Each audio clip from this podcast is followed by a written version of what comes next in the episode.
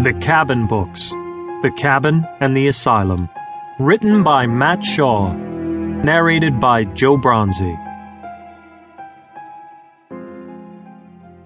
A car broke down just along that dirt road.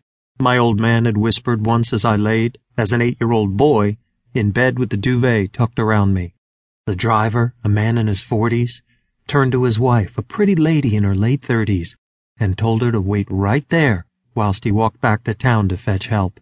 She begged him not to go and leave her because it was dark outside, just as it is now. But he insisted. He said they couldn't spend the cold nights sitting in the car, hoping for someone to stumble upon them.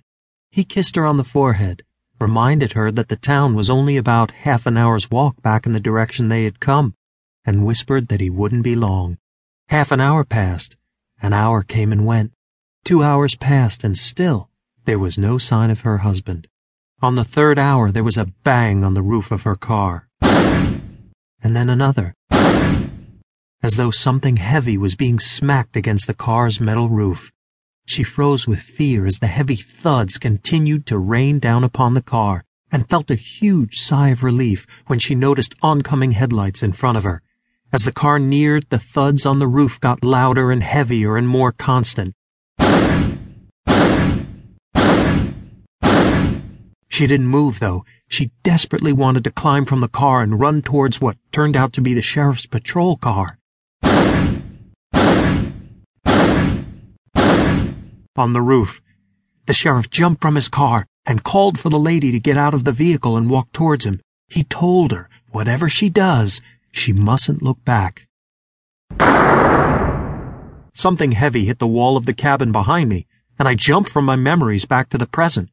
I spun around to where I thought it had hit. Whatever it was, it sounded so hard. I thought it could have come through the wall. What the hell was that? I looked out of the front window again. It doesn't look windy out there. I thought perhaps it could have been a branch knocking against the wall. If anything, it looks stiller than I've ever seen it before. Hello? I called out. I waited. Hello? Curiosity got the better of me, and I pulled the single seater away from the cabin door and stepped outside into the darkness.